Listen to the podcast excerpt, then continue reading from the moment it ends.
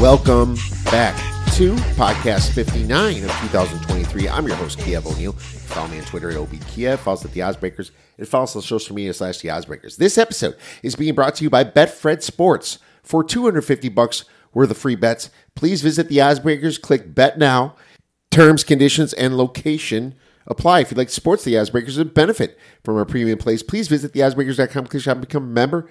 Pick any of our winning cappers. Get their premium plays before the line moves. You can also support us on patreon.com. But if nothing else, please visit the Oddsbreakers and become a free picks and telegram subscriber.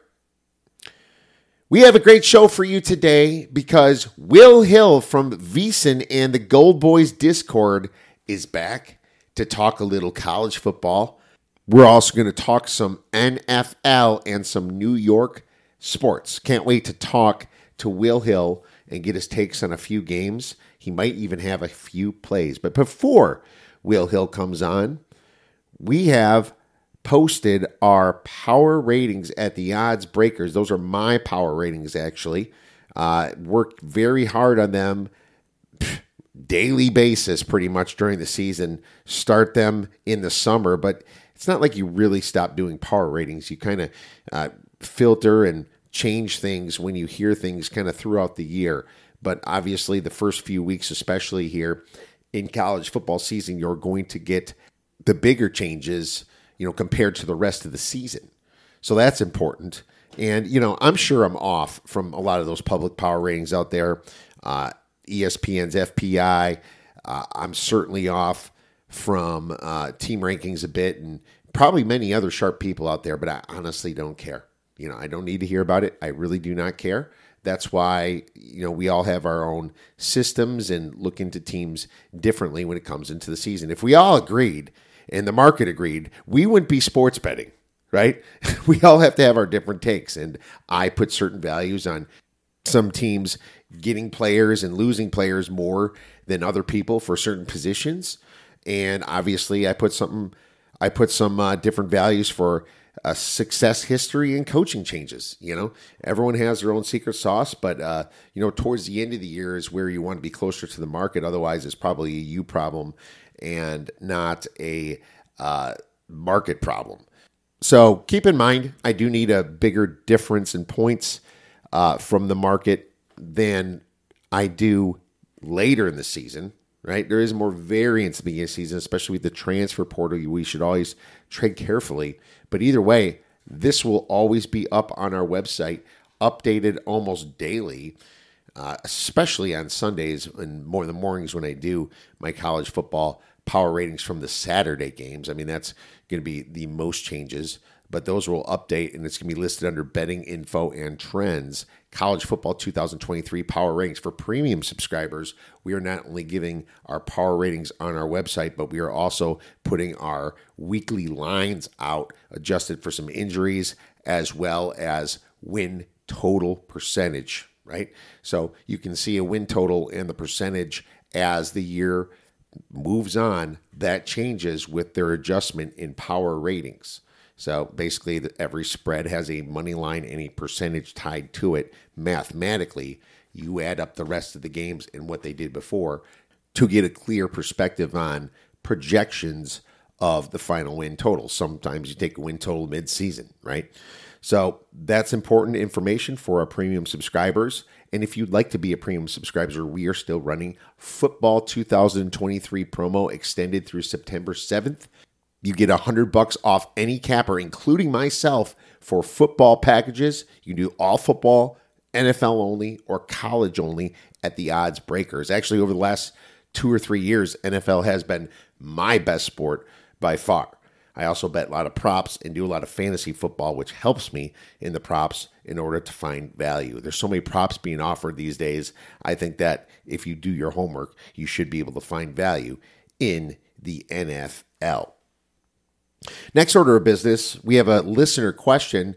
Daniel2257 asked a question. I would have read it in our Monday mailbag section, but uh, it's better for this show being that I'm actually going to be covering some of this in an article uh, before Will Hill comes on. He asked if I was going to do a segment on identifying college football teams that play slow, or I'm sure he meant also to play fast. And I did that segment uh, last basketball season. It went really well, and I had an article out while I worked really hard on a coaching change segment for 2023 college football head coaching changes. Now, there's also coordinator changes, but I could be talking forever. So I want to hit the main ones with the philosophy changes with the head coach. So I'm going to go into that as well. But uh, first, uh, I'm just going to answer Daniel's question by just going over some of the pace numbers from last year. You know, starting with the fastest teams, Ole Miss was the fastest at 20.5 seconds uh, per play. And I, I, we have a couple calculations that we figure out the amount of seconds per snap it takes from getting from one play to the next. That's the true tempo. It's not plays per game necessarily because some games will go overtime and some teams just have a much longer time of possession or a much shorter time of possession uh, than other teams as well, which doesn't really show what their real tempo is if they're not playing equal 30 minutes per team per game. Teams that usually play a lot faster have less time of possession per game in general. Tennessee was very successful last year, had only 25.14 minutes time of possession last year, and they were ranking third in pace of play. But starting with Mississippi, like I said, 20.5 seconds, Oklahoma 20.6 seconds, Tennessee 20.8 seconds, Indiana 20.9 seconds, Texas Tech is fifth at 21.1 seconds, SMU is sixth at 21.3 seconds, Oklahoma State is seventh at 21.67 seconds, Kansas or Kent State is eighth at 21.7 seconds, but Kent State as a new coach, so this will be changing. Ninth, Georgia Southern at 21.8 seconds. Uh, Ball State was 10th at 22.4 seconds. And obviously, teams like Wake Forest, UCLA uh, are 11th and 12th, uh, kind of coming down here. Some of the usual suspects. Arkansas was 19th, uh, some of the faster paced teams from last year. Uh, let's go to the other end of the spectrum then. Uh, slowest teams Air Force was the first slowest at 32 seconds. Kentucky second at 31.8 seconds. Minnesota third at 31.2 seconds. Army fourth at 30.2 seconds. New Mexico was fifth at 30.1 seconds. Colorado State sixth at 29.9 seconds. Navy was seventh slowest at 29.8 seconds. Rice was eighth slowest at 29.6 seconds. UConn was ninth slowest at 29.5 seconds, and Oregon State was 10th slowest at 29.4 seconds. Then you have Wisconsin, UAB, some of the usual suspects. Michigan was pretty slow, probably around 16th or so. Uh, Duke at 17th, so so on and so forth. These were the slower paced teams. But keep in mind here, teams like Georgia, they played a lot faster in the first half when they were beating teams, and they really slow it down at the end because they wanted to uh, get out of there uh, healthy for the next game. So whenever you're talking about pace, you have to remember how teams uh, beat their opponents. Piggybacking on Daniel's question, we are going to talk about some college football 2023 coaching and tempo changes. Now, these are projections, right? I don't know for sure. Nobody knows for sure. We just can take educated guesses on this stuff. And don't make a decision on this data from the very first game because the first game lots of variance happens in the first game you know i just project this throughout the season in general now if you think you can catch a few lines that might be a little short or a little tall more power to you I looked at some of the market. The market actually adjusts for a lot of these already. Some of them probably not enough, but people are treading very lightly on tempo as it is because of the first down clock. Uh, or the clock's not stopping on first down now in college football. I personally think it's been over adjusted. It's been adjusted about three to four points. I think it should be two to three points personally. I would say mostly four on average. There's some five point adjustments with some of the faster teams out there as well. So, you know, keep that in mind. Let's start with number one, my Badgers, Luke Fickell, previous head coach at Cincinnati. Speed change, I'm saying slow to fast. Wisconsin was one of the slowest teams in football, ranking 121st in seconds per play. They should be much faster now due to Phil Longo coming in from North Carolina as the offensive coordinator who was 26th in tempo. He ran more of an air raid style offense. But even at that, I still think the tempo is going to be a little slower at 35.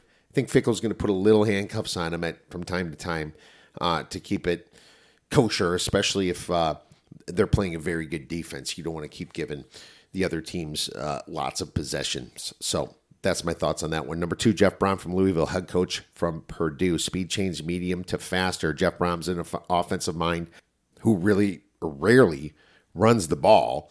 Uh, Louisville was 62nd in tempo from 2022. I expect them to bump that up. I'm projecting 35th in tempo for Louisville this year.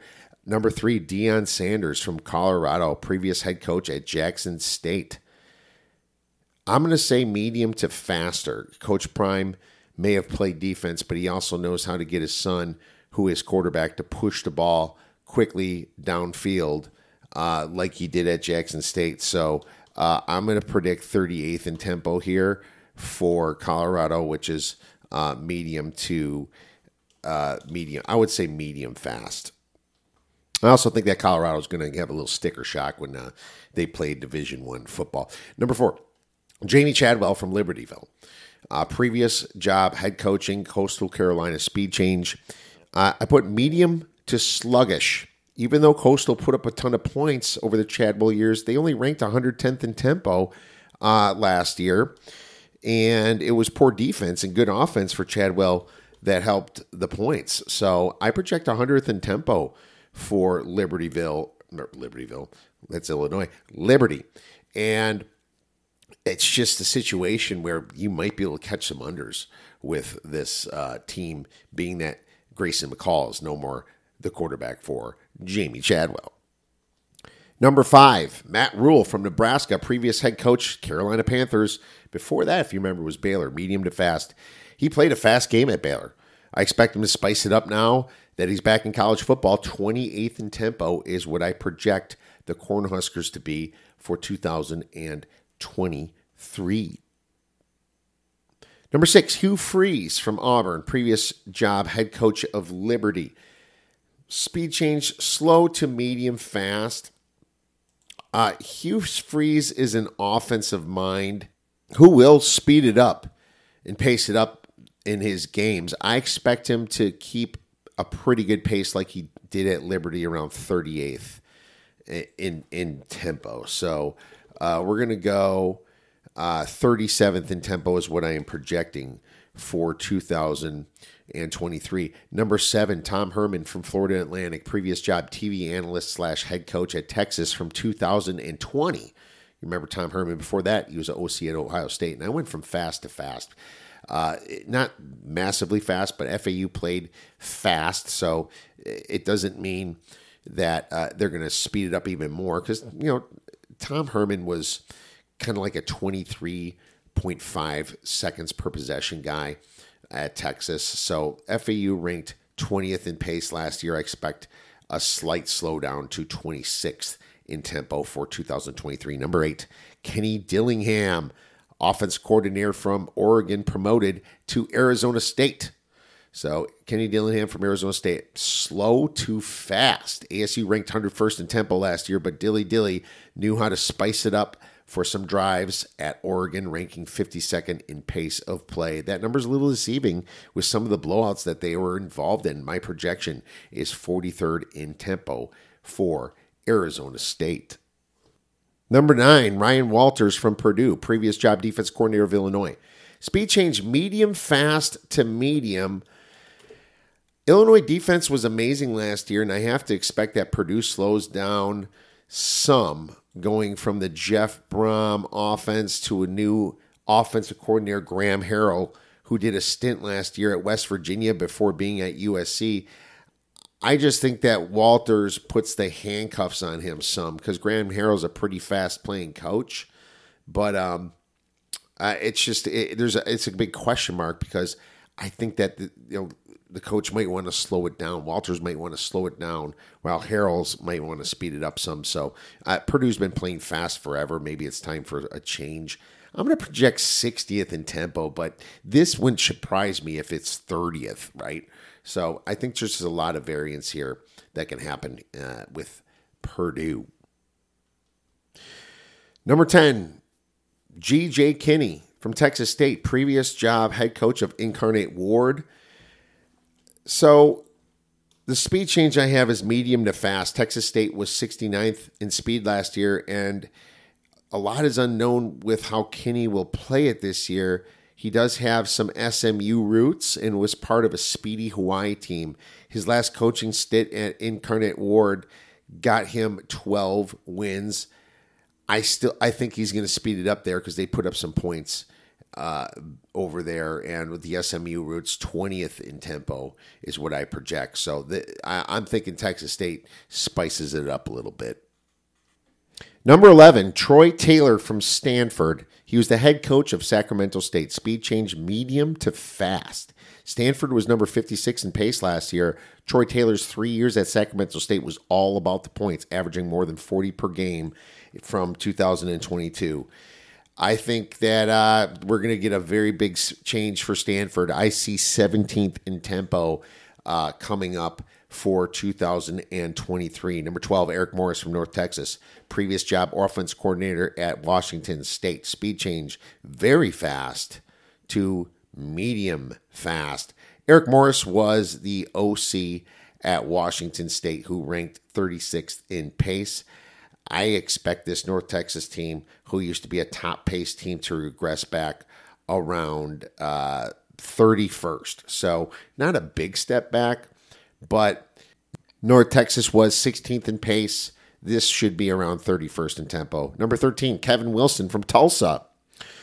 So Kelvin Wilson was the uh, co-offensive coordinator at Ohio State. The speed change, I'm going medium fast to medium slow. Kevin Wilson did recent stints at Ohio State and before that as an Indiana head coach. I would assume that he keeps a slower pace like Ryan Day did in Columbus in the kind of like a medium slow. So 89th in tempo is what I uh, project for uh, Kelvin Wilson in Tulsa. Number 14, Barry Odom from UNLV, previous job defense coordinator from Arkansas.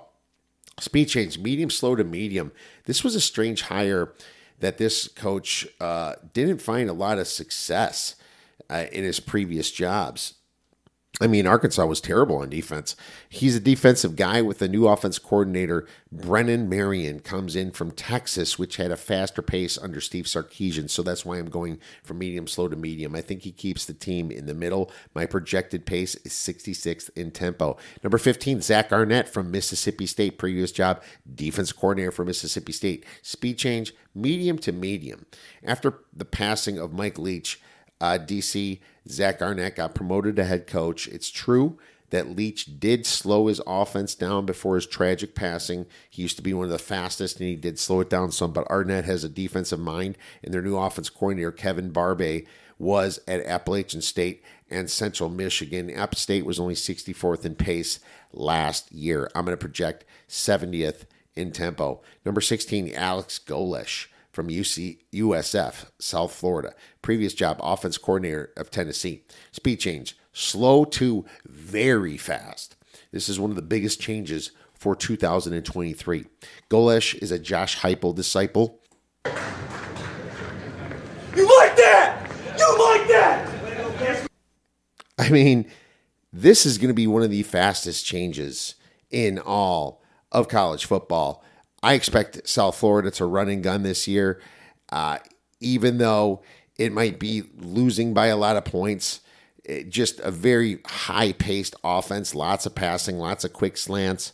Heupel runs the up tempo spread, and I expect Golesh to do the same thing. Fifth in tempo is what I am projecting for the South Florida Bulls. Number 17, Brian Newberry from Navy. He was the defensive coordinator in Navy. My speed change, very slow to very slow. Nothing big there. Uh, fire the coach and promote the DC. Uh, it makes no sense to me. I think they kind of did Ken Niumatalolo a little dirty there. But either way, uh, not a huge change in scheme. Uh, there's going to be a little more passing, but I still expect a slower tempo, you know, and I'm going to project 122nd in tempo for the midshipmen here. And they're still going to keep their uh, option type schemes more prominent for 2023. Number 18, Scott Satterfield for Cincinnati. He was a previous head coach of Louisville. Speed change medium to medium. Coming from Louisville, Scott Satterfield's tempo was almost equal to the Bearcats in the mid 60s. We're going to see more quarterback runs, though. I'm going to project 64th in tempo for 2023. Number 19, Brent Key from Georgia Tech, previous job interim head coach at Georgia Tech. Speed change, medium to medium. Brent Key averaged around 44th in pace last year, and I expect it to slow down some with new offensive coordinator who was an analyst at Georgia in Buster Faulkner. Georgia played slow last year, but you also have to remember they were also up by a lot of points. Number 20, Biff Poggi from Charlotte. Previous job, off field assistant at Michigan. Speed change medium to slow. Charlotte was 71st in pace, while Biff Poggi comes from Michigan that ranked 121st in pace. I expect a slower game, but this one's not a high confidence level for me. I'll just project project 114th in tempo for 2023. Number 21, Lance Taylor from Western Michigan. Previous job, offensive coordinator at Louisville. Speed change slow to medium. Western Michigan averaged about 91st in tempo last year, while Lance Taylor under Scott Satterfield was in the middle. I'm going to project kind of in the middle at 59th for 2023. Number 22, Kenni Burns for Kent State. Previous job, running backs coach for Minnesota. This is another drastic change. Very fast to very slow. Going from a speed guy like Sean Lewis to a Gophers guy like Kenni Burns which last name doesn't justify him, is a massive shift in philosophy. Kent State was eighth in pace last year, as I mentioned in the beginning of this segment, and I expect them to be pretty low for 2023, 123rd in tempo. Uh, number 23, Tim Beck from Coastal Carolina, previous job offense coordinator at NC State. I'm going to say the speed change will be very slow to slow Coastal, as mentioned, was 110th in pace when I mentioned it a few uh, minutes ago. Tim Beck from North Carolina State wasn't exactly lighting it up uh, as well. They were 77th in pace at NC State. I'm going to project 106th in tempo for Coastal Carolina. And finally, Trent Dilfer from UAB, previous head coaching job, Lipscomb Academy, a high school. speed change very slow to slow. One of the strangest hires in football brings in Trent Dilfer, who has zero college coaching experience. I have to assume slow, but it isn't like UAB played fast at 120th in pace last year. I'm just going to take a shot and say 85th in tempo. This could be completely wrong, but another low confidence situation. But I also have low confidence in Trent Dilfer right now as a coach think it's a big step up going from high school with zero college experience at UAB. So there you have it, my friends. I'm going to have this article out Thursday or Friday so you can kind of take a little bit of a dive into it if you missed any of this, or obviously it's very hard to take notes, but I put some work into this and uh, hopefully this helps you win some totals.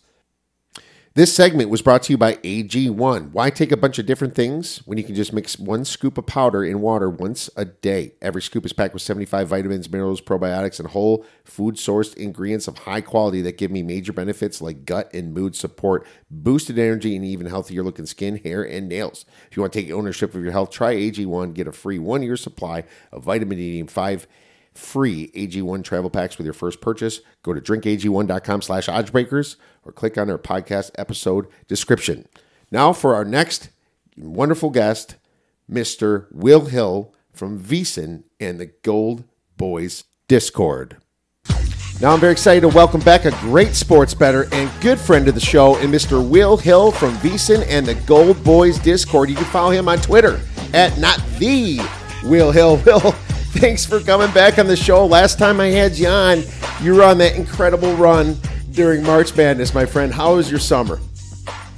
It was good. Yeah, it's hard to believe. Like it seems like a while ago, but it seems like 10 minutes ago at the same time. I think, you know, as you get older, the time just goes by so fast. It felt like summer was here and it was gone. Like 4th of July feels like 10 minutes ago, but it's a great time of the year. I mean, this is really one of the better times of the year. Football starting, baseball pennant races. This is, it, it's really, it's, if you're betting and betting seriously, there's just, there's not enough hours of the day as we were talking about off the air. I mean, there's just so much to handicap. There's so many markets now, so many moving parts, but it's fun, man. I'm excited. We get uh, college football in full swing now, and NFL shortly after, and uh, I'm excited. Oh, me too. I'm I'm so jacked for NFL, man, and and college already kind of started last week with week zero. Uh, a couple interesting games. Uh, it was uh, eh, a little anticlimactic. I mean, Notre Dame just blew the heck out of Navy. I mean, that, game was even close, you know, and that was a supposedly uh, total drama. That's the only thing that had total drama, depending had, on the number you got. And I was going for a middle, so uh, I was. Oh, uh, me too, man. Yeah, for not yeah. for not a for not a small amount of money too. And first and go with the four, I was just I was man, this is so good. This is too good to be true. Then before you know it, the holding penalty, and you know Navy's not meant to overcome those. I'm assuming it was a holding penalty because I was um, I was flying, but I was just watching the uh, the game cast. First and goal from the four, all excited. Then second and goal from the 14 or whatever, and I was like, oh, it was either a sack or a holding, and they ended up settling for a field goal, which was frustrating because that was a wide open middle was right there for us. Yeah, I was in the circa pool watching with the wife, and you know. As soon as that got 35 nothing, I tweeted out, I'm going to try to middle my 48 and a half and world to the wise, guys. If ever a team is 35 to nothing, and it, it, obviously it's pacing over early in the third, you take that live under because you know what's happening in the fourth quarter. They're dogging it. Uh, the other team obviously couldn't score against this uh, defense anyway.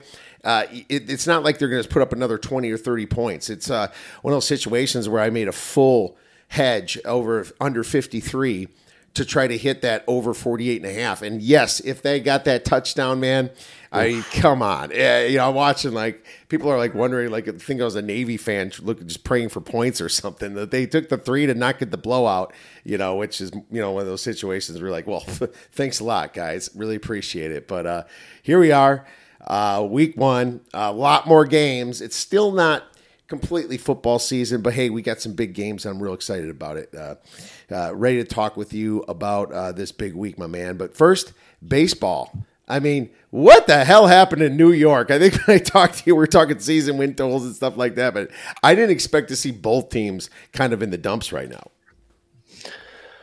They're different. Um, and, and, I grew up a Yankee fan, so I'm a little harder on the Yankees. Yankees in 2017 were in the ALCS up 3 2, one game away from going to World Series with a young team, an exciting team.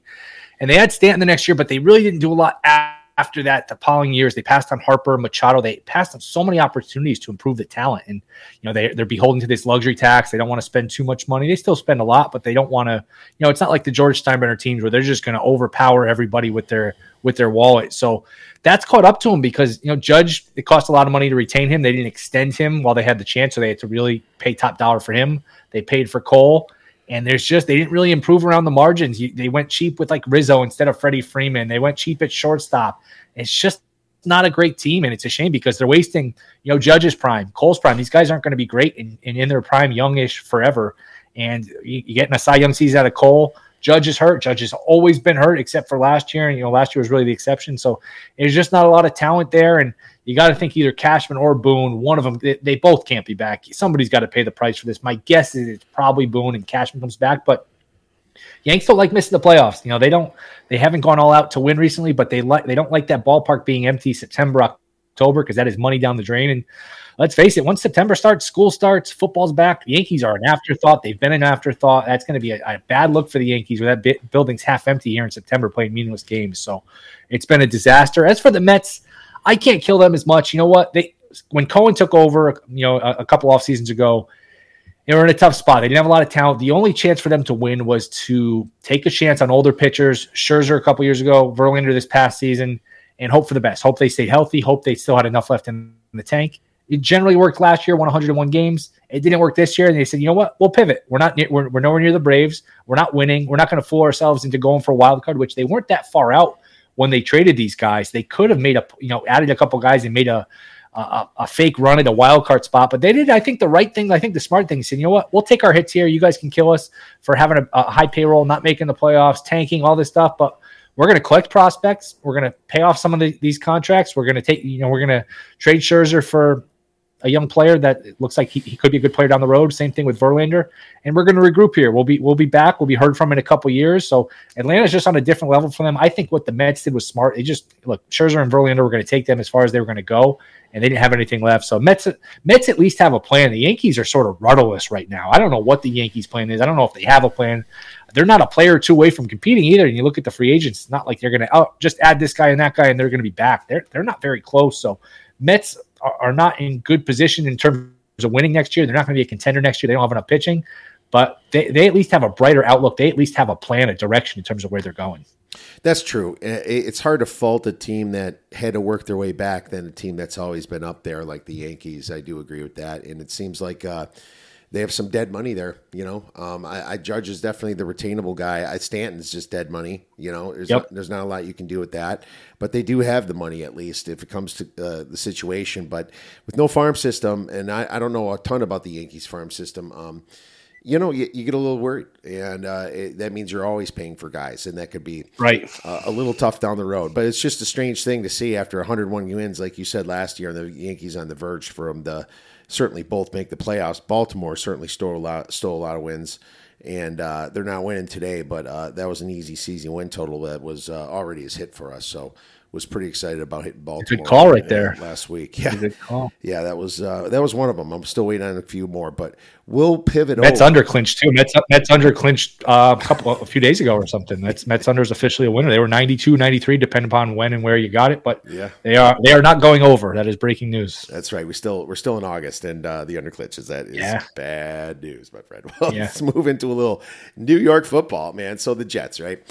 Uh, lots of hype. I know you're not a Jets fan, you're a Viking fan, but obviously living in Connecticut, you are uh, very in tune to the Giants and the Jets. Uh, and, you know, a lot of people, I hear some sharper people kind of saying pump the brakes on them. There's a lot of Aaron Rodgers hype.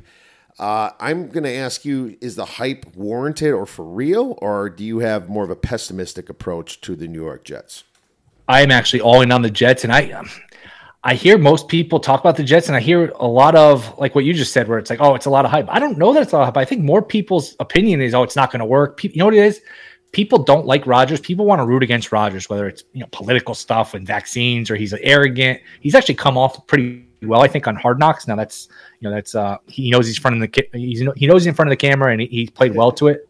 But but I just think people want to root against them. I actually think they are set up really well here. Now the schedule's tough. The schedule's really tough. But this team last year was seven and four, I think, and Berrios dropped the ball in the end zone in Minnesota would have made made him eight and four. Right. They probably had the worst quarterback play in the entire league last year. now you're going to have Rodgers. All right, so let's just say he's older now. What eighth, tenth, twelfth best quarterback? That's still a massive upgrade from what they had. You know, Breece Hall gets hurt. He was going to be rookie of the year. All right, Garrett, Garrett Wilson steps up. He's rookie of the year. Sauce Gardner on the other side of the ball is rookie of the year. They were second in the league last year, yards per play allowed, defensively, yards, uh, points per points allowed per game defensively. So this is a really good defense. They add Rodgers, who just needs to be pretty good on offense. Uh, and the Jets, look, Jets fans have not had a lot of success. So if they made the playoffs, won a game, and lost in the second round, it's not this is going to be a disaster. Jets would be thrilled to have a, a, game in the middle of January, you know, against the Chiefs in the division round. They, whatever happens from there is just gravy. So I think this is a playoff team.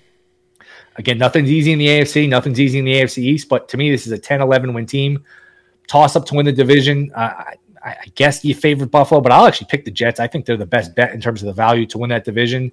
And I think the Jets are going to be playing into January. I think this is going to work. I think they're a legit contender. And to take it one step further, look, I was pounding my fist all year last year for Daboll Coach of the Year. I know how these narratives work.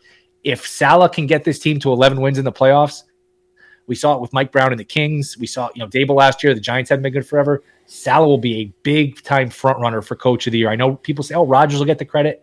People like the story. People like the fact they haven't made the playoffs in 12 years. It's the longest drought in North American sports now. the fact the losing team that's been bad forever that finally wins, that coach always gets recognition for coach of the year. So Saleh, 16 to 1, 18 to 1 coach of the year, I think is very live here. I think the Jets are going to be really good.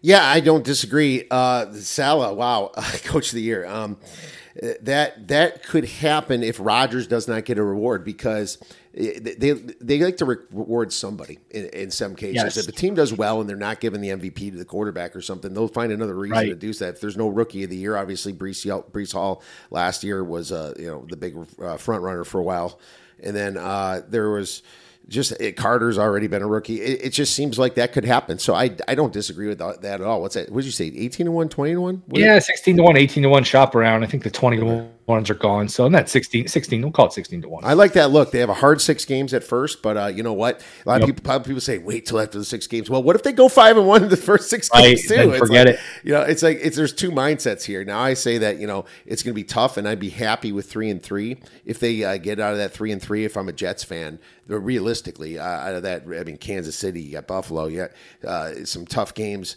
Uh, I'd be happy with three and three if I was a Jets fan, but anything above that is gravy, and that could. And, the books will know that. The market's going to know that. Uh, they're the last half of the schedule is certainly where you want to be at. Uh, Giants, man, what, what do you think? Can they make another playoff run here? They're kind of like a little bit overrated.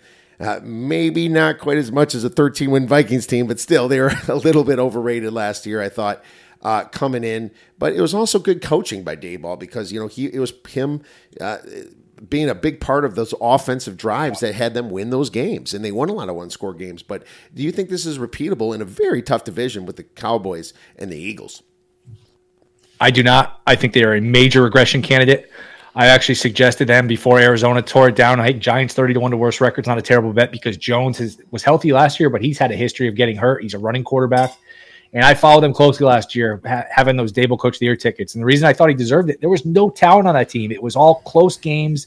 You know, Titans miss a field goal. This team misses a field goal. It was all close games and a soft schedule. That schedule turns this year. Obviously, you get the four games against the Cowboys and the Eagles. You'd probably be lucky to get one of those four games. Maybe you split with Washington. So that's probably two or four, two and four, one and five. Uh, they play the AFC. It's a really, really tough schedule. It was easy last year. They got lucky in close games. I think they are a major regression candidate. Now they're going to be well coached. Daboll and even Kafka, I think, will be somebody's head coach down the road here. But man, you got a quarterback that's injury prone that likes to run, a running back that's older that's probably not happy with his contract. It's basically the same team as last year. I mean, last year I think was fool's gold.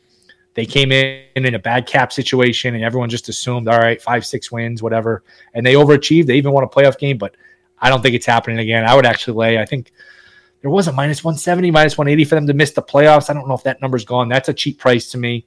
I don't think they're a playoff team. The eights are gone. I don't like playing under seven and a half when I could add under eight, but certainly wouldn't play the over. I think they're a major, major regression candidate. They're taking a couple steps back this year. Well, the market agrees with you, uh, and they have some serious un- unproven receivers right there. Parris Campbell, he didn't do anything with the Colts. You know, there's uh, did you in the highlights like a, a, sleeper in fantasy drafts? I actually grabbed him yeah. last night. But uh, it's it's just uh, Washington's still banged up, right? Is he going to start the season? I, I, don't even think so. And Waller's good, but Waller needs to play. I mean, Waller looks the part here in the preseason, but Waller misses a ton of games. So you, I mean, Waller's basically like a, a receiver, even though he's called the tight end. But you're going to need to keep Waller on the field. Oh right, right. And he had a bad ending to that uh, Raiders uh, stint. You know, he was uh, it's more than a stint. Obviously, he was there a long time, but there was a bad, some bad blood there on their breakup. So you wonder, you know, you always wonder if it's him or the Raiders. You never know for sure, and a lot of times it's both. But still, it's always ugly to see some of that stuff. Uh, yeah, um, the market agrees. Uh, seven and a half. I definitely didn't bet the over on the Giants. I think they might be meddling at some point, but uh, we'll that uh, ATS is kind of where I'm more focused uh, week to week on this team and how I'm going to approach them. Uh, let's get into some college football, baby, because there's some fun games coming up this weekend, and we each pick two. You happen to pick two that I have two plays in. So I'm real excited to see whether we agree or disagree on them. I'm going to let you start here with NC State versus UConn. UConn's 14 and a half, kind of sliding down to 14 in some spots. Yeah, 14 uh, and a half are disappearing. Yeah, number 46.5. Now that's disappearing. Hopefully people can uh, you know, jump on it if they decide to make a play based upon what you have to say. What do you got for this game? I played UConn. Um, again, I would still play at 14 and a half. At 14, it gets dicey. This has been all UConn money coming in, and I can see why NC State, who I actually like as a program, I think this could be maybe a breakthrough year for them. It's just there's a lot, uh, there's a lack of continuity. New offensive uh, coordinator, new quarterback. They lose a lot of their receivers. They weren't a great running team last year, so it's not a great rushing like offensive line. And I just think this is going to be sort of a low scoring, grimy game where you know that NC State defense gives people trouble. I could see like a I don't know, a 27-13 type of game. I just think the 14 and a half is very valuable in a game that I think is low scoring. UConn was one of the great coaching jobs in the season last year. We talked about Daboll doing less with more, doing more with less. Um, I mean, what Mora did at UConn is one of the great jobs because where they were a couple years ago, where there was talk they would relegate the program into what they did last year, was really impressive. So I think this is close. I think it's low scoring, and I, I can't get out the under now. I mean, it was 50 a week or so ago, a couple weeks ago. We're down to 47 now, 46 and a half. So that's really cutting it close, but I will still stick with UConn plus the points. I'm curious where your head's at with this game. I took you. I took UConn plus the points. I took plus fifteen when it was at yeah. the fifteen, and uh, so we have some agreement here. Uh, out is Devin Leary, as you said. Uh, Virginia transfer Brennan Armstrong is interesting. Um, he was good in a better system uh, from 2021. Had a really bad year last year, but it doesn't mean that it's going to automatically be fixed so quickly this year. Uh, you know, new quarterback, new system. Uh, they lost a lot of guys there. This NC State team was minus one uh, yards per play, just average in returning production, but nothing big in the transfer portal. You know, now these days, if you want to kind of keep going, I'd like to see you ranked in the top 35 or something in the transfer portal. But, you know, you're not getting any transfers there. Um, and, and you have UConn with Jim Mora, who is a big name head coach. You know, he's been to the big games. And last year, they got a little taste of that upset beating Boston College and uh, in Fresno State last year. I know it was without Jake, Jake Haener, but still, this was Jim Mora's first year. Great returning production. Um, they ranked number six in returning production this year. The quarterback play should be better. I think it's too many points for a team that has uh, upset on their minds. They've done it already, and they're at home. You know, uh, low total. You always want to take the dog too. That thing's coming down for a reason, and that's going to drive the point spread down. It wouldn't. I wouldn't. I wouldn't be shocked if it gets down to 13 and a half with this 46.5 total either. So um, that's interesting. I'm not. I'm not saying I like it at 14, but I certainly liked it at 14 and a half and 15. So we have total agreement there. Will Nebraska versus Minnesota. I picked this game. Minnesota's minus seven, and the total is very low at 43.5. Well, this low total probably triggered that seven and a half being gone. And to be honest with you, I've been hemming and hawing about this uh, spread for the last few weeks. Uh, Will, you know, here's the thing in Nebraska, I'm high on them with Matt Rhule and uh, Sims, their new quarterback. But it's really hard to bet on them the first week because I just, you know, it, all the first weeks they've had just seem to be in just dis- disarray, you know, especially last year against Northwestern. It's just, it's it's just like I could see betting this and then just them just getting smoked, being them. It's the name sometimes, and it's also just. It's hard to explain. You got the new coach in Matt Rhule, but he wasn't exactly the greatest new coach the very beginning of his Temple days and his Baylor days. Now in Carolina, obviously that's the NFL and something a little bit different, but I, if if it goes back to seven and a half for whatever reason, I'd probably be forced to take it. I don't think it's going to go back. But the reason I would, Will, is because Tanner Morgan's gone and he's been there a long time and he was their quarterback, right? Now they got a guy named Athan, I think it's Kaliakmanis. I think that sounds Works like for me. I think that sounds like a, a Christmas song, Kaliakmanis. I, I I don't know. It's just very strange to me. Um, he did well. He didn't do well. Fifty four percent last year. So eh, whenever he came in for Morgan, he wasn't all that great. The Gophers have had better line play, and they're like a team that's above average in everything, but not great at anything, it seems. But they've had a lot of turnover there, too. PJ Fleck rode the boat. looking at their history, Nebraska's been beating this team by seven points the last few times, so it's almost a perfect spread now at seven. I'm going to stay away from it, but I did want to talk about it a little bit um, being that there's so much change with these programs, Will? I would actually play an over now, and I don't want to play overs here week one, week zero with the new rules. I, I like under, especially early in the year, these teams don't have preseason games. It's not like the NFL where they, you know, they, they get to sharpen their knives a little bit. I think Minnesota's not going to be as good on defense. They lost a lot of talent, especially in the secondary, and I think they here's the thing: I think they have to get more modern. They have to evolve on offense because they basically you know been a service academy. They run the ball what seventy percent of the time. So I think there's going to be an emphasis throwing the ball more, throwing the ball more effectively, and they're not going to be good on defense. Plus the totals come down. I mean, I think it was 47, 48, then down to 45. Well, it came now down because the 20 mile per hour wins, the 20 mile per hour wins, and that's why. There you go. That might that that would probably keep me off the over. Then directionally, I think Minnesota might be an over team just because I think they're not as good on defense and they're going to throw the ball more. But hey, I, I didn't look into the weather. That's a good uh, a good pickup by you. So that would probably keep me off it. But I think Minnesota in general be an over team. I actually haven't played a Minnesota under for season wins, but that would be the way I would go. I just don't think there's good on defense anymore.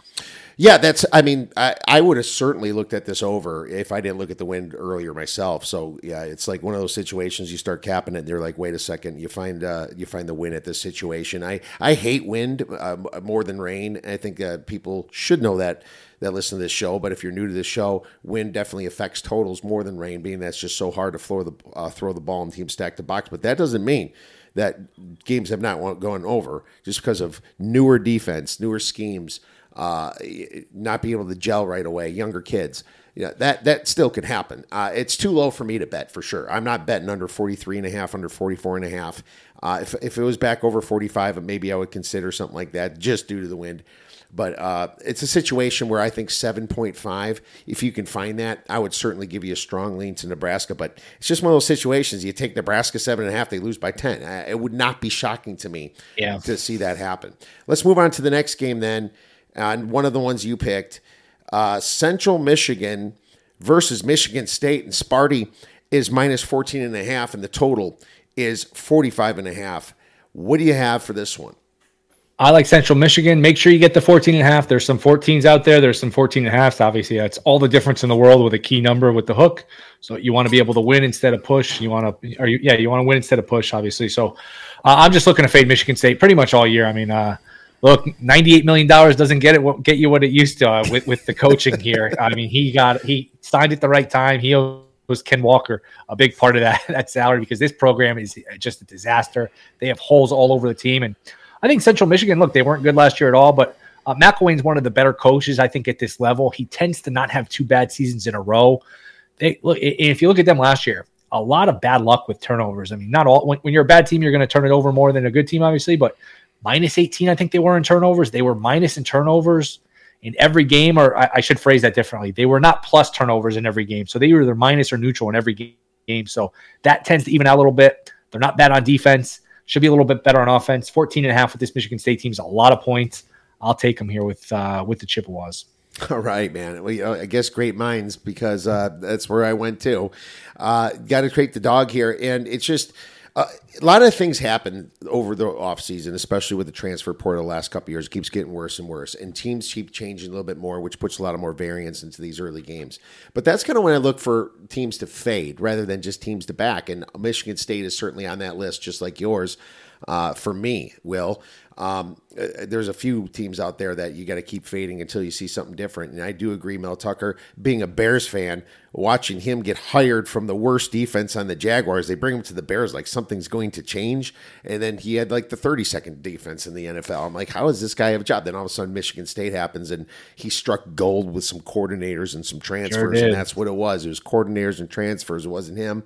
And now uh, he's stuck. And Payton Thorne transferring at the last minute. You know, was that June or something he transferred, like May or June? That's late for a quarterback. And so now Mel Tucker is not announcing even the quarterback he has. Well, what I said in the last show, I said, if you're if if the team or the uh, beat writers don't know which quarterback it's going to be, it means they don't have a quarterback. Obviously, there's no hype going right. on right now. And if there was a great competition, you'd be hearing more about it.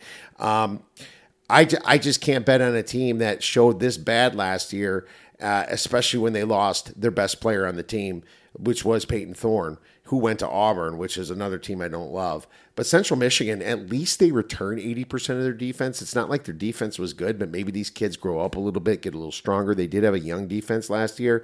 And Jim McElwain is a big name coach. He coached at Florida a little bit. So it's not like he hasn't played against big competition in the past. He's been in SEC title games. I mean, look, it's you don't you don't just wake up in the SEC title game. That's a hard game to get to, and he's been there multiple multiple times, which it seems like a long time ago because it's been so Georgia Bama dominated. But look, he, he played, he coached in at least I think at least two of them. Yeah, yeah, absolutely. And that's just the pedigree that we're betting on. We're betting on Jim Mora. We're betting on Jim McElwain, the two Jims, and uh, hopefully that uh, you know experience is kind of what you're bringing in. You're getting two touchdown dogs. Well, one of them that we have obviously is a home dog, and one of them is from the same state. Don't you don't think these kids didn't think about Michigan right. State, Good you know, point. before, and uh, now they want to definitely put it to their buddies that played with them in high school uh, and show them a few things. So I I love. Uh, some of these situations where they come up. I grabbed the 14 and a half, and I think, just like you said, it'll be down to 14 uh, very soon. Some of them are already showing 14. So, yeah. There you go. So, let's move on to the next game. And we're just going to talk about one more game LSU versus Florida State. Florida State plus two and a half, total 56 and a half. And I'm telling you, this thing's leaning more and more towards LSU. This is going to be a Camping World Stadium there and uh, right in Florida. And there's going to be plenty of LSU fans there too. It's not like I'm going to give Florida State anything major for home advantage. But I will say that it is creeping up towards LSU. Both teams are just I mean, I mean, both teams are massively hyped. These Florida State is more hyped than Clemson in the ACC this year, with how good Jordan Travis has done. And LSU, I, I, I could argue with Daniels there is as hyped as Alabama, or probably even maybe, maybe even a little right. bit more in some ways. So, um, all, you know, all the noise is going their direction because, well, they did win it in 2019. Uh, Bama hasn't won it much since then. It was Georgia. You know, it's a it's a situation where eh, both of them did amazing in the transfer portal. They're ranked really high in the transfer portal. All five offensive linemen are back for LSU. Uh, both teams return a ton of production. It's almost like you can kind of go by some of the stats from last year, you know, and uh, sometimes I like to do that. Uh, offensive success rate for LSU was 10th in the nation, 16th for Florida State.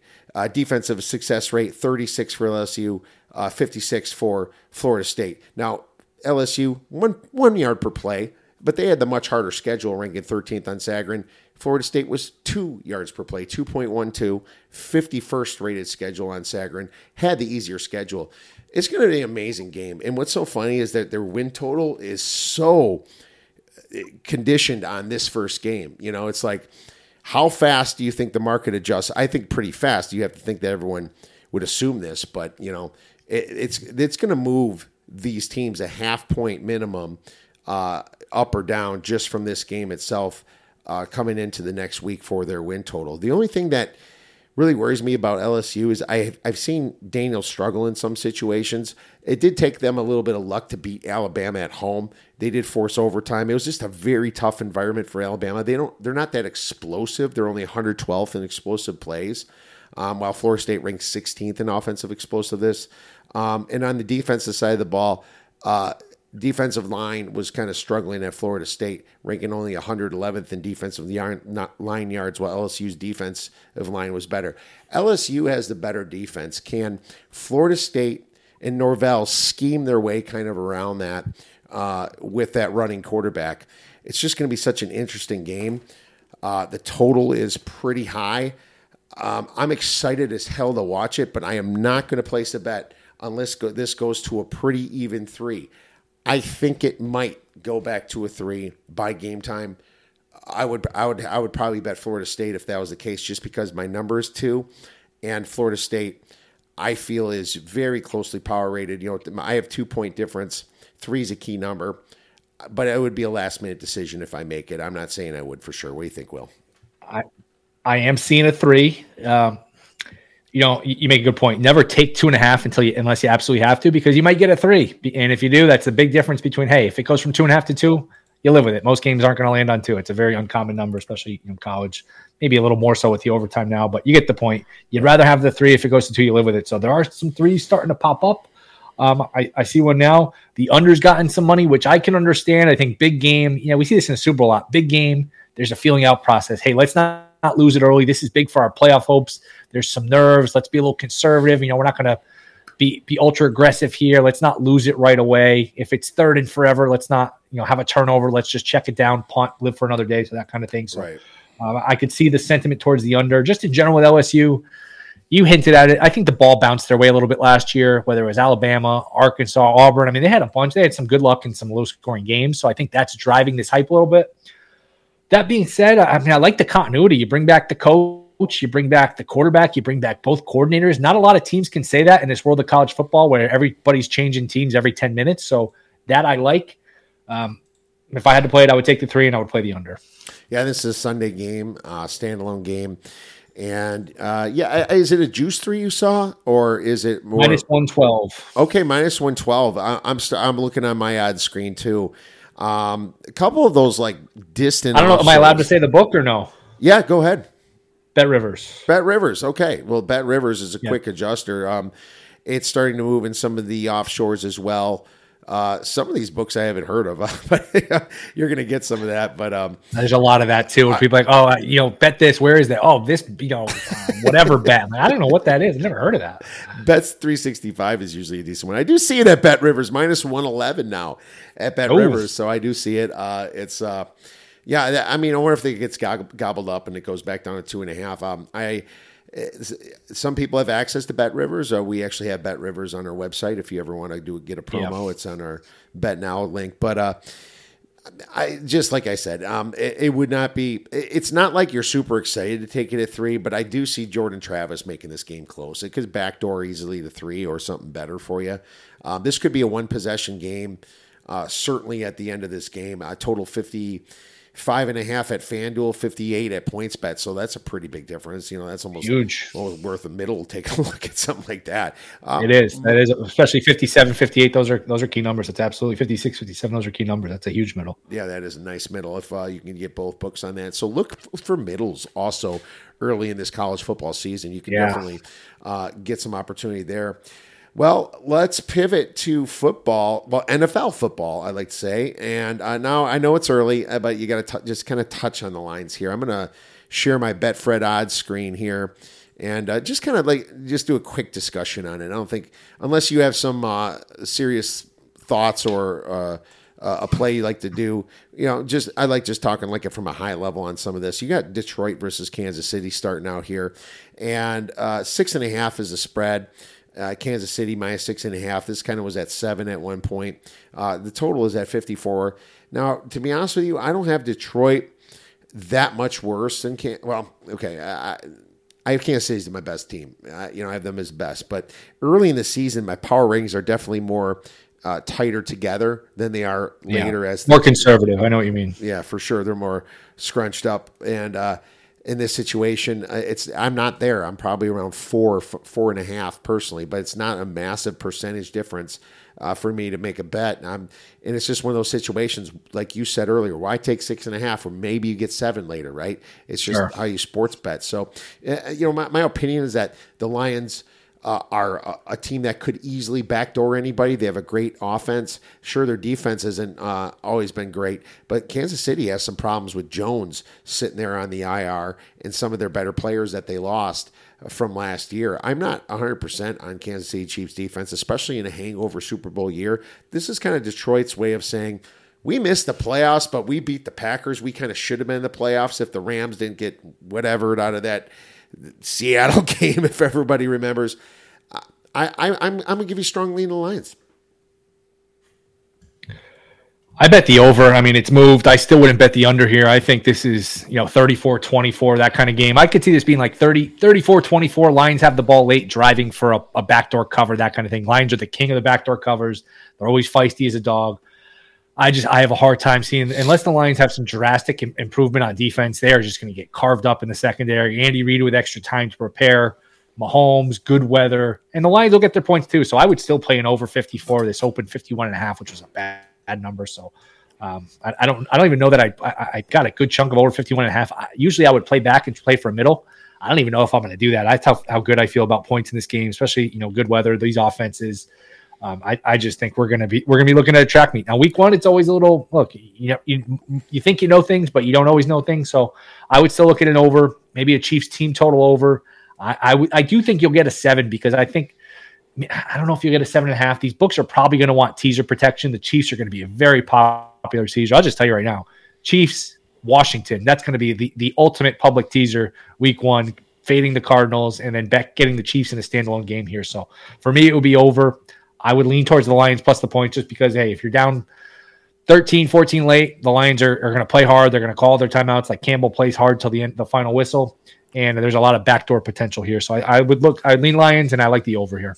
All right, man. Uh, great line value you have there, and uh, no disagreement. I mean, I hope you hit the over because that's going to make a really exciting Thursday night football game for the first uh, game of the season. So that would be wonderful. Uh, you know, it's funny. Cardinals, uh, Commanders. It's at minus seven when Colt McCoy got canned. Uh, jo- Josh Dobbs is the assumed quarterback. I doubt it's Clayton Tune.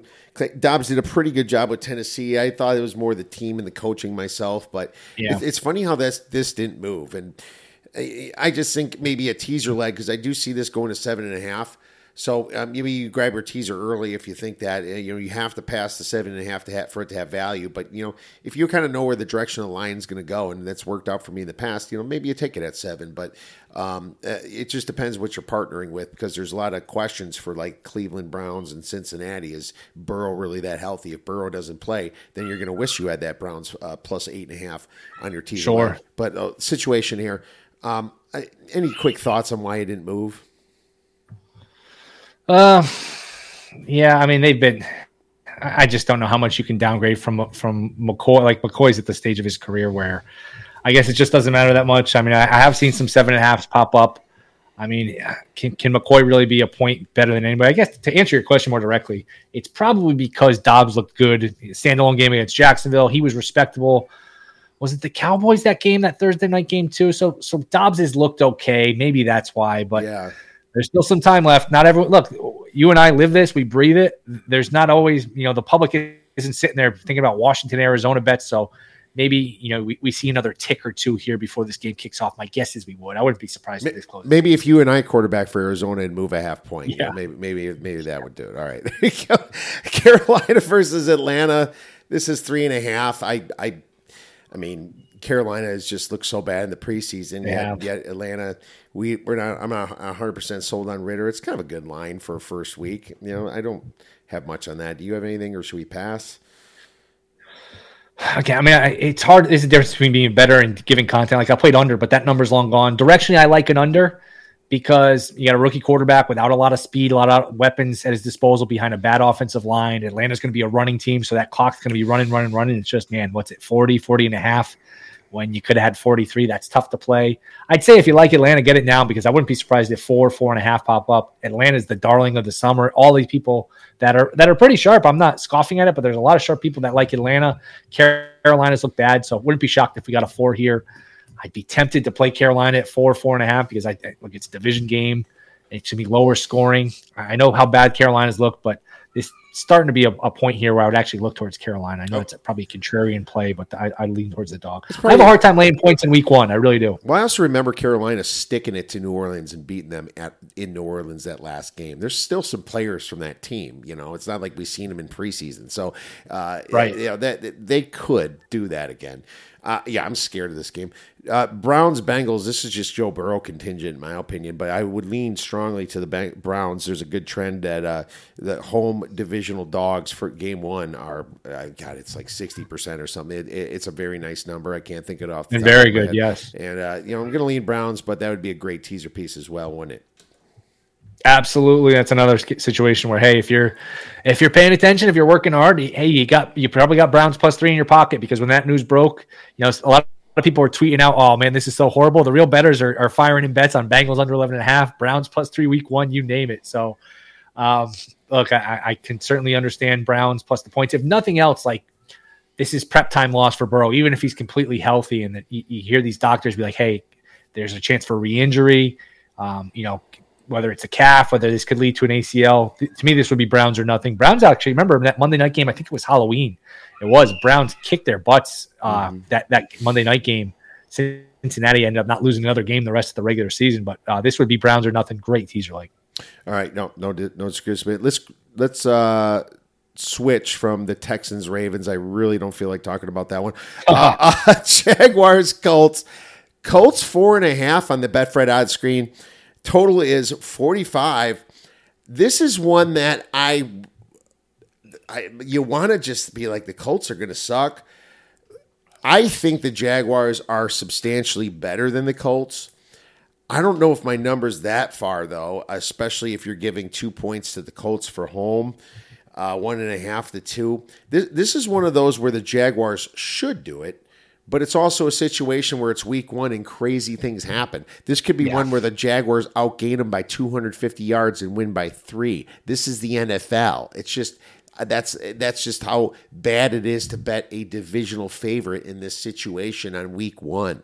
So it, you know, my heart wants to go Jacksonville. My brain would bet the Colts if you hold the gun to my head, but I think it's a good line.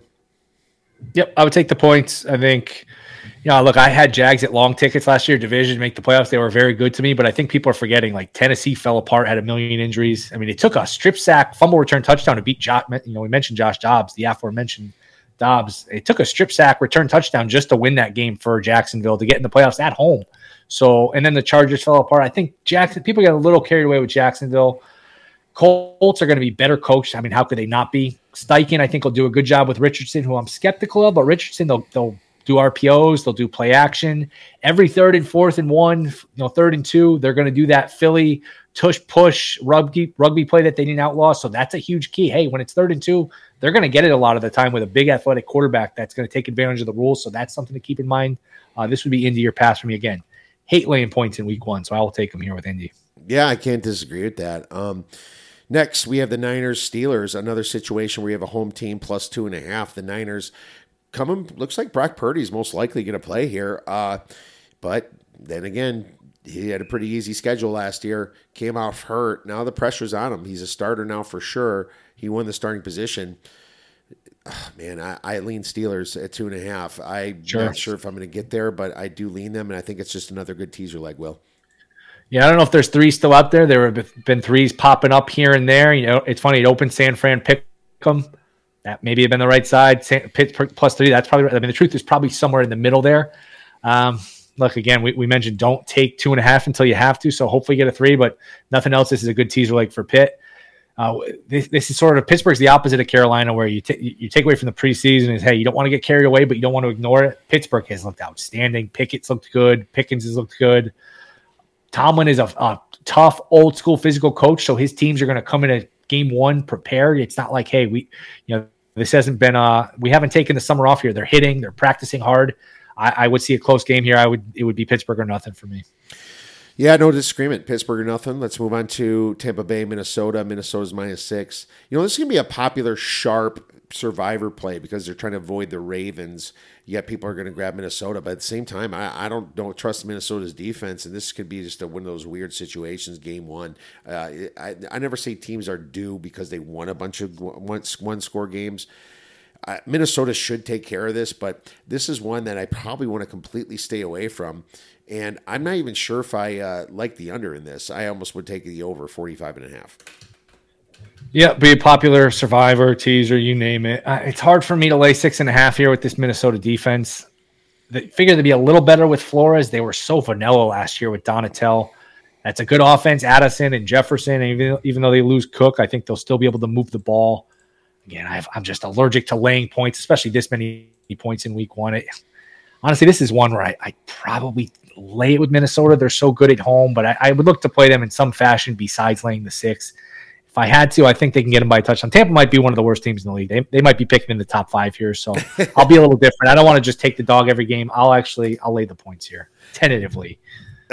okay, lay the points. Well, you know, uh, Tampa's a, a, fade type team for me too. Uh, I think they could be in the race for Caleb Williams at some point. They have a lot of old money there with Evans oh, and it's Godwin. Gonna be hard to outdo Arizona. It's gonna be hard to out tank them. I know it's only it's making Survivor kind of weird this year. It's like everyone's just going right. to fade the other, and they could be right. You know, it's just like Jesus. Well, you know, let's move. Let's skip through. Uh, the I, I, have a play on the Titans Saints. Let's move to the Packers Chicago Bears. This is funny because the Bears kind of keep going down. They were minus three for a while, and I missed it. I wish I would have grabbed the Packers at plus three. Now it's plus one and a half, and I'm I'm upset with myself for missing it. But you know why? Bears have offensive line troubles. Fields hasn't looked that great.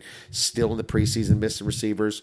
While um, you, you, just haven't seen a lot of them. He only comes out for a few plays, and. Uh, you know, Jordan Love has played more and he looks pretty good. And it's Matt LaFleur. I've got a better coach here with Matt LaFleur here. I think the Packers will be a sharp, like uh, ATS play eventually here, still at one and a half. Yep, better team. Packers are the better team. Give me the points. Fields. I mean, I, I don't understand the, the hype for Fields for the Bears. This is still a bad offensive line, a bad defense. All right, DJ Moore is a nice little upgrade from what they had, but this is not exactly you know prime Calvin Johnson or Jerry Rice or, or whatever. He's a good player, but there's still a lot of holes on this team. This is a bottom ten defense in Chicago. Green Bay probably a slightly better team. I'll take the points with the better team. All right. Well, let's skip over the Raiders, Broncos, Rams, Seahawks, and go to the let's go to the Eagles Patriots here. I, I find this interesting because you have a home dog of three and a half. This was four and a half a little bit ago. Now it's down to three and a half. And I was kind of thinking, do I take the four and a half? But to be honest with you, my, the way my power ratings are, I have the Patriots as a very average team, and I have the Eagles as one of the best teams, the two or three best teams, right? And so that's about a six point difference. Well, you give the the Patriots two points for a home field advantage, and here you are at the four. So I'm just like, well, my, my power ratings line up. I, I don't, even though it's uh, just being the first game, I would take the Patriots if I had to. But if my number lines up, I probably don't want to mess with it. Boy, this is one where you know you're just going to feel silly either way because man, it just it looks too good to be true. Everyone, oh, Philly's much better than the Patriots, but you get Belichick with time to repair, a good defense at home with points. Uh, it, would probably be Patriots or nothing for me. But man, these rosters are, are probably on different levels here. So this is a pretty easy pass for me. If I had to make a play on this game, I'd probably play under. Philly's going to run the ball a lot. New England's going to play it close to the vest, low scoring, rely on their defense. So I'd go under here. Cowboys Giants, uh, three and a half at home for the Giants. This is at minus 120 now at Betfred Sports. Uh, I'm not gonna lie, I I, my, I am not as high as the market is on the Cowboys and I'm probably right in line with the Giants, but this makes it more of a plus two and a half game for me. I could see just Daboll backdooring this if the, if he needed, but I also see McCarthy just being a bad road coach possibly. I should look up his ATS on the road. I'm going to do that while you give me your thoughts real quick. I'm down on the Giants. It would probably be Cowboys. I hate laying three and a half. I'd probably just swallow minus one. What is it? Minus 170 money line, something like that. Minus yeah, 175. Yeah, something like that. It's not the worst thing in the world. You know what? We I've gotten beat so many times in my life at the three and a half with that hook that it's a nasty number to lay. I think Dallas is better. I mean, maybe split your bet with some of the three and a half, some of the money line, so you don't lose it all. But it would be Dallas. I'm down on the Giants team. I know I understand your concerns about a backdoor, about Daboll. I understand all that, but it would be Dallas for me. Yeah, I'm looking it up. Dallas as an away team is 19 and 6 since 2019. Uh, as an away favorite, I'm going to pull that up real quick, just kind of see where Dallas is. Uh, so my inclinations are wrong. The, the Dallas is 12 and 8 as an away favorite, so that's interesting. But you also have the divisional dog trend on the other side, so probably right. probably one that you either would I would have to take the Giants or pass. So I'm probably passing on this one uh, as well. And finally, let's go to the big Monday nighter, the Buffalo Bills at the New York Jets. And this kind of line has been bouncing around itself. Uh, it's sitting pretty right now at plus two and a half with the Jets. The total is 46 and a half. There's going to be a lot of talk in this game. It's going to be a lot of media around Damar Hamlin.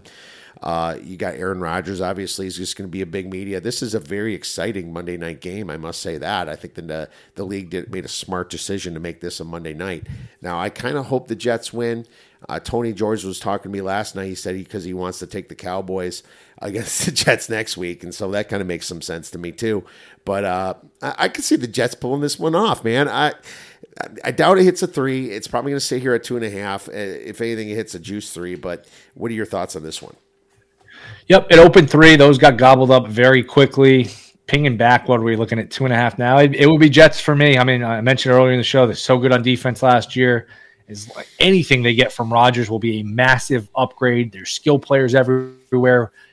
That, that one of the more maybe the most popular com, com, like uh, hookup combination in the league is going to be Rodgers to Garrett Wilson. That is going to be just dynamite to watch. Um, so I'm excited for it. It would be Jets for me. That building's gonna be fired up. They haven't had a good team in forever. I think it's this game is on 9/11. So in New York on 9/11, it it's gonna be a wild crowd on Monday night. Give me the JETS, Jets, Jets, Jets. Woo, 9 11. I Didn't even think of that angle. Well, there you go, man. I almost think Buffalo's getting a little tired. And, um, you know, they lost some pretty good guys. Tremaine Edmunds on defense. Um, you know, Diggs is getting. No Miller for the first four. Right, right. And Diggs is getting a little long in the tooth himself, too, hitting the 30 years old. So, uh, Yeah, man. Uh, they also lost Singletary. Now they, I know White's pretty good, but it's like you had this guy that's just been there and knows the plays and everything, and he's the running back. I could see them fumbling the ball. Ooh, this is gonna be fun. Uh, definitely a teaser leg plus two and a half. Are you kidding me? This is gonna Yep. be maybe the most popular teaser leg of the whole week, but uh, uh, it's gonna be a lot of fun. And Will, it was a ton of fun to have you on, man. Always love talking to you some football. We're definitely gonna be reaching out to you more during the year to talk some football. Where could our listeners get your great information and media? Yes, I'm on VSiN a few times a week, so check that out. Gold Boys Discord, twitch.tv's twitch.tv slash Gold Boys Network, 1 Eastern. And I will be joining Chris Fallica's podcast every week, uh, Bears Bets podcast um, on Fox. So listen to that. I will be contributing to that. Very excited. That announcement was just made today. So Wow. the first one is up tomorrow morning. So fun time of the year. Appreciate you having me. It was fun catching up. Yeah, absolutely. It was a blast, and congratulations about that. Uh, that's amazing. It's going to be fun. You're going to be on Fox. Is that going to be weekly? Uh, uh, I just missed that last part. Weekly? It will be it will be weekly. Yep. Okay, wonderful. I'm excited. Tune into that. Check out Will Hill still at VSiN and on the Gold Boys Discord. Will, it's a pleasure as usual. We'll be talking soon. Sounds good. Now it is time for The sharp side of the force. The Sharp Side of the Force is brought to you by Betfred Sports. For a $250 deposit bonus, please visit Betfred. Use the promo code ODDS23. All right, let's move on to some sharp college football week one money. And next week, we're going to be including NFL as usual throughout the rest of the season. Sharp money on UConn plus 16.5 down to plus 14 hosting NC State. 62% of the tickets and 84% of the money. Sharp money on Nebraska plus 7.5 to plus 7 at Minnesota. 58% of the tickets and 82% of the money. Sharp money on Central Michigan plus 15 to plus 14 at Michigan State. 75% of the tickets and 91% of the money. Sharp money on South Florida plus 14 to plus 11.5 at Western Kentucky. 44% of the tickets and 94% of the money. That's a that's a number grab right there. I, I disagree with that. Uh, Colorado State plus 16 to plus not 11 and a half hosting Washington State. 69% of the tickets and 94% of the money. All right, sharp totals, and I give you five each. Uh, there are mainly unders throughout this whole thing, just to let you know. Some are buybacks. There's some money coming back on Washington as well. I don't mention that one, but the Washington Boise State game's going back over. But Kent State versus UCF under 60 to 55.5, 79% of the tickets and 93% of the money. Sharp Man Florida versus Utah under 51.5 to 44, 39% of the tickets and 72% of the money. Sharp money on Fresno State versus Purdue under 54.5 to 47.5, 61% of the tickets and 89% of the money. Sharp money on UMass versus Auburn under 57 to 52.5, 24% of the tickets and 48% of the money. Sharp money on Virginia versus Tennessee over 54.5 to 56.5, 79% of the tickets and 96% of the money. And as I mentioned earlier, Washington is creeping back up the total started at 60 then it went down past 57 and now it's back up to 58 and a half and the money is 43% of the tickets on the over but 97% of the money is on the over so that's one of the few overs as well just like tennessee uh, texas is kind of holding at 59 and a half but most of the money is kind of coming on the over as well my friends thank you so much for listening to this podcast if you have any questions for our monday mailbag feel free to tweet us at the OddsBreakers, email us at info at theoddsbreakers.com. Have a great weekend. Enjoy all the games and go get some winners.